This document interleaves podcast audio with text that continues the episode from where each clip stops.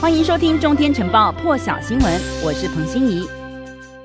好了，现在关心最新消息的是，大陆云南昨天发生规模六点四地震，造成两人死亡。美国地质调查所指出，青海省的果洛藏族自治州呢，今天凌晨两点四分呢，也发生了规模七点三强震。新华社的资料显示，震央位在青海省省会西宁市西南大约四百公里的地方，震央周围五公里之内呢，平均海拔是四千两百三十公尺，比玉山还高，而震源深度十公里，属于浅层地震。西宁市和甘肃兰州都有感，而台湾中央气象局地震观测网也显示，台湾部分西部县市也可以感受到一级的震度。青海省呢，本来就是人烟稀少，现在果洛藏族自治区呢，大约有九成地区呢是没有人居住的，因此现在还没有传出人员伤亡。但是在二零一零年的时候，青海也曾经发生规模六点六点九的强震，当时是造成三千人死亡或失踪。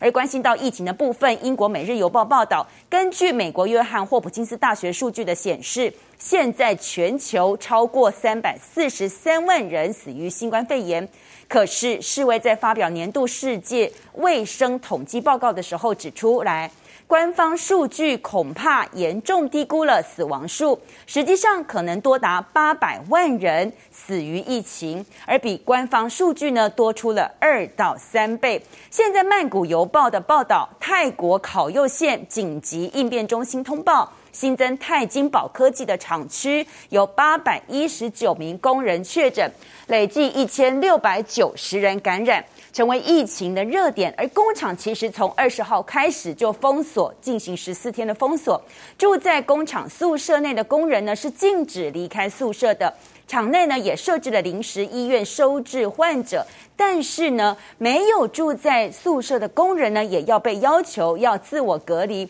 因为官方也正在追踪高风险族群。有些工人因为是住在邻近的府，通勤来上班，因此呢，成为了追踪的对象。现在欧盟在第一届 G20 卫生峰会上面呢，执委会主席范德莱恩宣布，今年年底将透过透过这个 COVAX。疫苗全球取得机制，向中低收入国家来捐赠一亿剂的疫苗。欧盟除了向世界大手笔来捐赠疫苗之外呢，欧盟二十七个会员国大使组成的常驻代表委员会也宣布同意，七月一号开始在欧盟境内使用数位疫苗证明。数位 COVID 这个证明呢，其实呢就包含的持有的人呢已接种疫苗的，以及检测结果是阴性的，还有就是。曾经感染但是康复的资讯，虽然呢拿了这个证明的旅行的人呢，是不是要隔离或者是接受检测，还是要由这个成员国会员国来决定。但是欧盟建议会员国应该要避免施加像是比方说检测之外的这个额外的旅行限制，除非是保障公共健康的必要措施。而且如果会员国决定要实行这个旅行限制的话呢，也必须要提前四十八个小时。来通知欧盟其他的成员国和欧盟本身。那就在欧盟宣布之后呢，德国总理梅克尔也在峰会上面，他在峰会后面表示说，假设德国预定的疫苗已经实际送达了。那今年将会捐赠三千万剂疫苗给中低收入的国家，而大陆国家主席习近平也有发言，因为 G20 主席国意大利总理德拉吉和欧盟执委会主席范德莱恩都有邀请大陆国家主席习近平以视讯的方式来参加峰会。那习近平就在峰会上面宣布，将在未来三年之内。再提供三十亿美元国际援助发展中国家来对抗疫情，同时习近平也提到，要摒弃放弃这个疫苗民族主义，就要设立疫苗合作国际论坛来解决好疫苗产能以及分配的问题。那疫苗研发还有生产大国其实都要负起责任，而大陆呢，其实已经向全球供应三亿剂的疫苗，会在尽力提供更多的疫苗。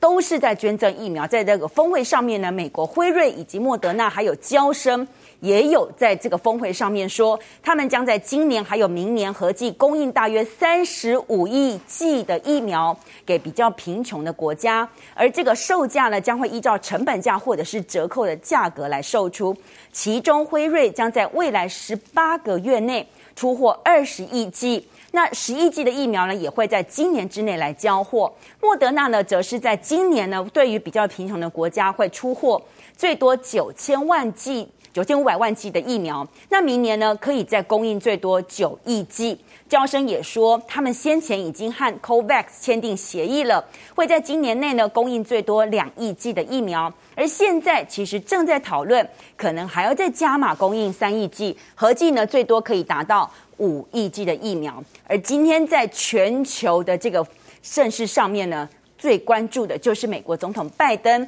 在白宫会晤来访的南韩总统文在寅，双方呢聚焦在于几个议题上面，包含了半导体短缺、疫苗供应以及大陆这个亚洲的议题，同时呢还发布了联合记者会。那文在寅呢在抵达白宫之后呢，宣称。南韩和美国是共享相同精神，而这种精神是在一九五零年代开始的，和北韩在冷战年代的这个血腥冲突当中呢所淬炼出来的。那在和拜登峰会之前呢，文在寅就先会晤了美国副总统贺锦丽。文在寅访问华府，成为和拜登呢。会面的第二名外国领袖，而在之前，其实日本首相菅义伟四月的时候就访问过华府。那文在寅和贺锦丽两个人呢，也在白宫西侧的艾森豪行政办公大楼会面。文在寅特别盛赞拜登和贺锦丽政府，他们是完成了世界上最成功的新冠疫苗接种，重振经济之外，还重拾了美国精神。贺锦丽呢，当时是开怀大笑说：“美国可以跟南韩紧密合作，比起任何时刻都更重要。”而美国的商务部长雷蒙多也有跟文在寅宣布签署了一项协议，就是要来深化疫苗。电动汽车电池以及半导体制造这几个方面，美韩的合作关系，外界解读是文在寅以半导体换疫苗。那这次文在寅到美国进行四天的访问，就是因为国内的压力，疫苗这一次会是他们所出行的重点。南韩其实呢，已经多次的扩大这个国内的社交隔离措施。要求要加快疫苗交付的速度。那文在曾经也承诺要在去年十一月达成群体免疫，可是全球疫苗就是短缺，让文在寅很难实现这个目标。现在根据南韩的 CDC 他们的数据统计，大约百分之七点三四的南韩人口至少接种了一剂疫苗，而南韩呢，星期五才批准的莫德纳疫苗，这个是在。AZ 疫苗、辉瑞疫苗还有交生疫苗获得批准之后，在南韩第四种获得批准的疫苗速度加快，就是因为南韩在过去一个月当中疫情还是严重，南韩呢已经将防疫措施又延长了三个星期。持续要关心的是以色列和巴勒斯坦之间的冲突，其实，在埃及斡旋还有美国施压的情况之下，以色列和这个控制加萨走廊的激进组织哈马斯。同意二十一号凌晨两点开始停火，结束了十一天的军事冲突。而这一场近七年以来最严重的以巴冲突呢，已经至少造成两百四十三名巴勒斯坦人丧生，其中儿童就是六百六十六名，还有女性也有三十九名。那以色列也有十二人死亡。可是呢，在这个冲突导火线的耶路撒冷的艾格萨清真寺的现场。停火之后，再度爆发以巴警民冲突，让人家担心说，是不是可能再度擦枪走火呢？让这个停火协议会不会只是昙花一现呢？两个星期之前，这个敏感的地方宗教场所才爆发了以巴警民冲突，结果接着就是引发了整个加萨地区的致命的敌对。那现在以色列警方声明说，艾格萨清真寺的广场发生爆暴动了，几个警队到现场驱离的时候，几百人就朝警察投掷石块和汽油弹。法新社的记者说，他在现场报道冲突还在持续当中，而以色列警方呢，曾经发射了橡胶子弹以及使用闪光弹。这个位在耶路撒冷旧城，是伊斯兰教第三大圣地。艾格萨清真寺呢，也被犹太人称为是圣殿山。那在两个星期之前，就是因为在斋戒月的期间呢，先有了警民冲突，接着呢，